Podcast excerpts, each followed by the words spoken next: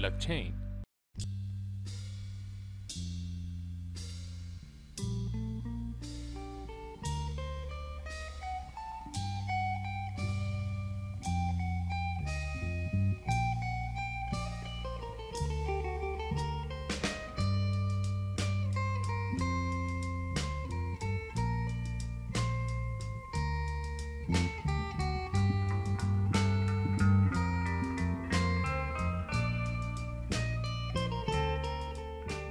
سلام.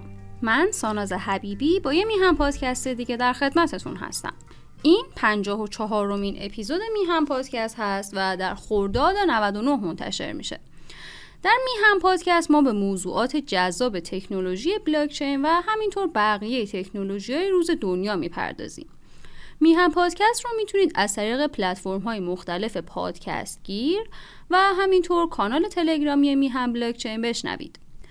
ما تصمیم گرفتیم این قسمت رو به موضوع جذاب و تا حدودی ناشناخته کامپیوترهای کوانتومی اختصاص بدیم و من سعی می‌کنم به ساده ترین شکل ممکن درباره این تکنولوژی باهاتون صحبت کنم اگه می‌خواید بدونید کامپیوتر کوانتومی دقیقا چه چیزیه، چه جوری کار می‌کنه و اینکه آیا می‌تونه به تکنولوژی بلاکچین چیره بشه یا نه، در این اپیزود با من همراه باشید.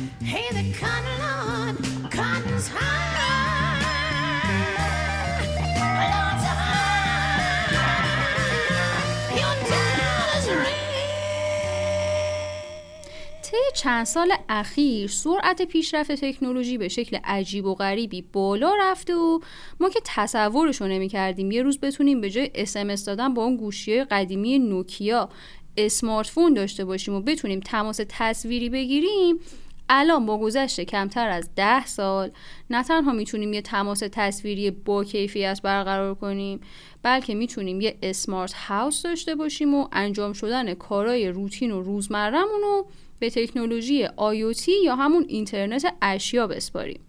حالا بحث کامپیوتر کوانتومی هم تقریبا همچین چیزی و الان میشه گفت به یه تکنولوژی نزدیکیم که شاید تا همین چند سال پیش فکرش هم نمی‌کردیم تو آینده به وجود بیاد. ولی الان به عنوان یکی از تکنولوژی های متحول کننده ازش صحبت میشه. حالا برای اینکه بفهمیم کامپیوتر کوانتومی دقیقا چه چیزیه اول باید یکم از نحوه کارکرد کامپیوتر معمولی سر در بیاریم. همونطور که احتمالا می‌دونید پردازش تو کامپیوترهای معمولی که به وسیله CPU انجام میشه به شکل باینریه. باینری یعنی همون پردازش بر مبنای صفر و یک. توی این پردازش های کامپیوتر معمولی به هر صفر و یک یک رقم باینری یا یک بیت گفته میشه.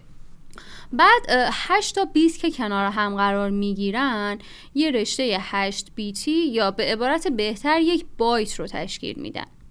حالا از اون طرف پردازش تو سی پی توسط یه سری سویش به اسم ترانزیستور انجام میشه. حالا ترانزیستور چیه این وسط؟ می‌تونید ترانزیستور رو مثل یک کلید روشن و خاموش کردن برق در نظر بگیرید. کلیدی که در حالت روشن عدد یک رو ذخیره می‌کنه و در حالت خاموش عدد صفر رو ذخیره می‌کنه. حالا یه تعداد مشخصی از این ترانزیستورا کنار هم تشکیل یه مدار منطقی یا همون لاجیک گیت میدن که کامپیوتر با استفاده از این مدارهای منطقی عملیات های محاسبه و پردازش رو انجام میده. پس چی شد؟ تو کامپیوتر معمولی پردازش صفر و یکی داریم. یعنی اون ترانزیستوره یا همون کلید برقه یا روشنه یا خاموشه. یا صفر یا یکه. حالا این وسط مشکل چیه؟ البته اگر بشه اسمش رو گذاشت مشکل. مشکل اینه که با وجود پیشرفتهای چند سال اخیر ابعاد این ترانزیستورها هنوز بزرگه. البته وقتی میگم بزرگ منظورم تو مقیاس تراشه های کامپیوتریه. مثلا خوبه بدونید که پردازنده های یه سری از گوشی های موبایل الان 7 نانومترن و گفته میشه که تا سال 2021 این ابعاد قراره به 5 نانومتر برسه. حالا همین تراشه های 7 نانومتری رو هم یه سری شرکت های قول مثل اپل و AMD بعد از کلی تلاش و با داشتن امکانات و تجهیزات بهش رسیدن و برای رسیدن به ابعادی کمتر از این و نزدیک شدن به ابعاد اتمی پای کامپیوترهای کوانتومی وسط میاد.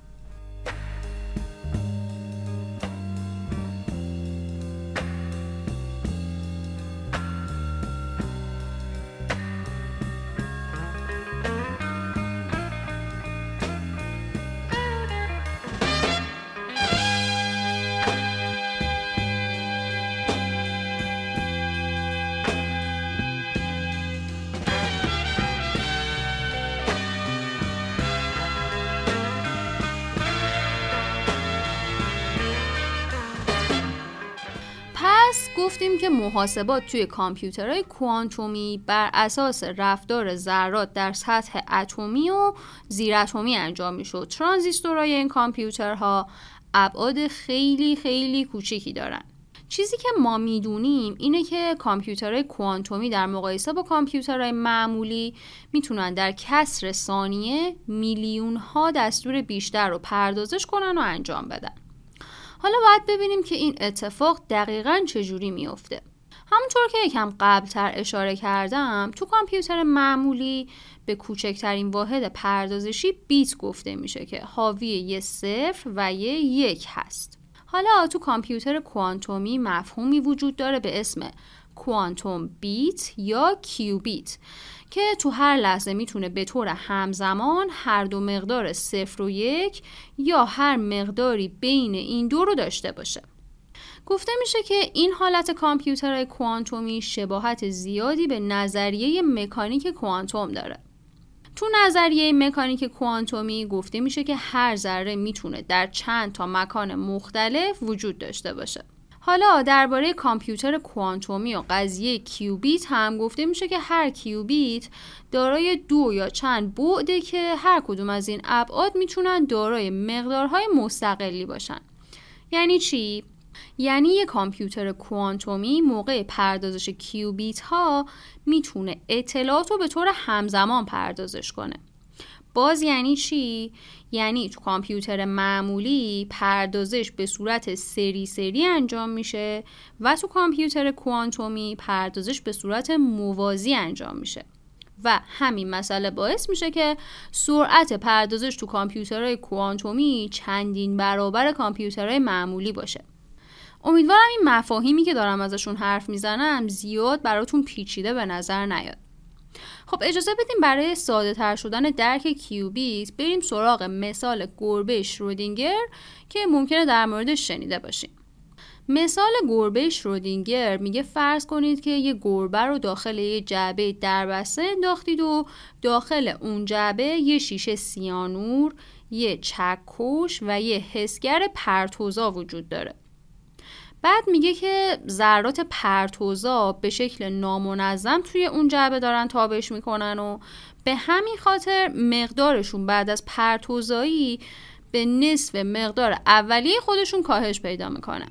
بعد از اون طرف حسگر پرتوزا و چکش طوری تنظیم شدن که اگر حسگر بین ساعت دوازده و دوازده و یک دقیقه تابش داشته باشه چکش می‌زنه و شیشه سیانو رو میشکن و گربه میمیره. حالا اگه شما ساعت دوازده و یک دقیقه در جعبه رو باز کنید از اونجایی که احتمال تابش بین ساعت دوازده و دوازده و یک دقیقه پنجاه درصده موقع برداشتن در جعبه می‌تونید بگید که گربه پنجاه درصد زنده و پنجاه درصد مرده است ولی وقتی در جعبه رو باز کنید می‌تونید با اطمینان بگید که گربه زنده است یا مرده حالا شباهت این مثال با داستان کیوبیت توی کامپیوتر کوانتومی چیه؟ این که گفتیم کیوبیت می‌تونه همزمان هم مقدار صفر رو به خودش بگیره و هم مقدار یک و این مسئله در فیزیک کوانتوم امکان پذیره. پس یه دور مرور کنیم چی گفتیم؟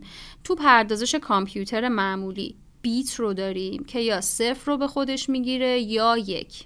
و تو پردازش کامپیوتر کوانتومی کیوبیت داریم که می‌تونه همزمان صفر، یک و مقادیر بین این دو رو به خودش بگیره.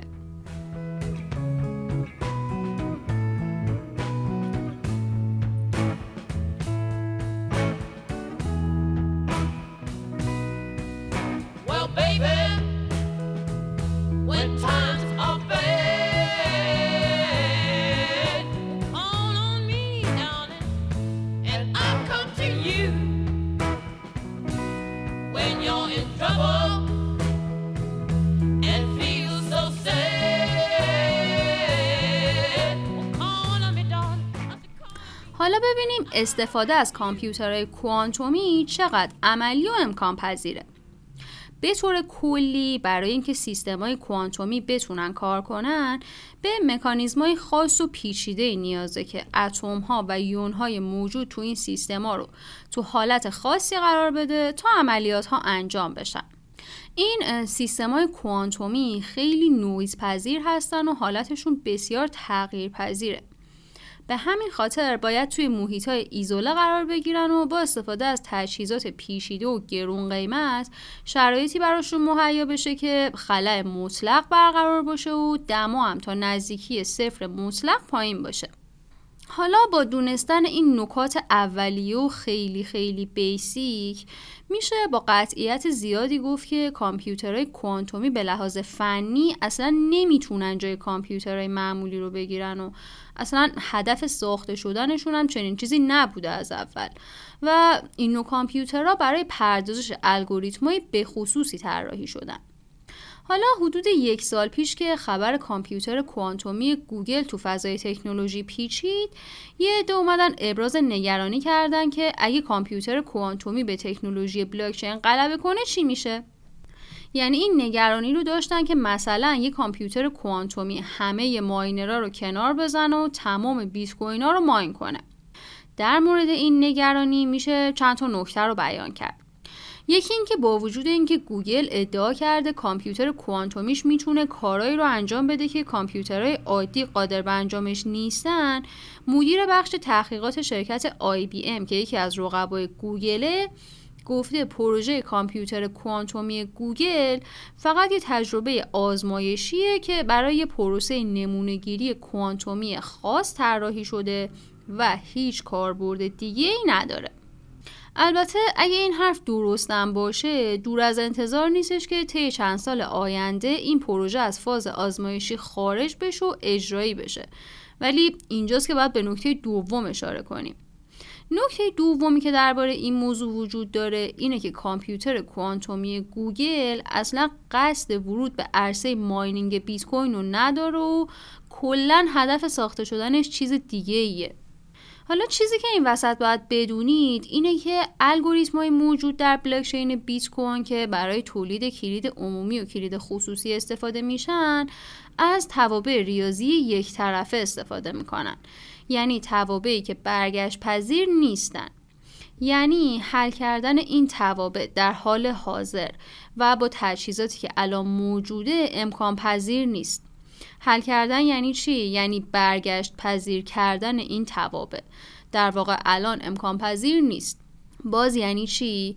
یعنی توان پردازشی این کامپیوتر کوانتومی گوگل که الان ازش حرف زدیم 53 کیوبیته و برای اینکه کامپیوتر کوانتومی بتونه یک کیف پول بیت کوین رو هک کنه یا اینکه بتونه به شبکه بیت کوین مسلط بشه و بیت کوین های باقی مونده رو استخراج کنه باید یه توان پردازشی معادل 1500 کیوبیت داشته باشه.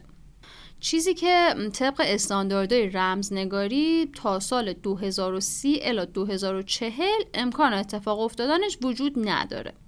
نکته که به نظرم از همه اینا مهمتره اینه که پیش بینی درباره آینده تکنولوژی کار منطقی به نظر نمی‌رسه. چون تکنولوژی های زیادی سالهای قبل اومده بودن که یه سری پیش بینی می‌کردن اینا قرار همه دنیا رو بگیرن ولی چنین اتفاقی نیفتاد. از طرف دیگه یه تکنولوژیایی جای خودشون رو تو زندگی مردم باز کردن که کسی تصورش رو هم نمی‌کرد. Busted flat in Baton Rouge, waiting for a train on us feeling near as faded as my jeans. Bobby thumbed a diesel down just before it rained and rode us all the way to New Orleans.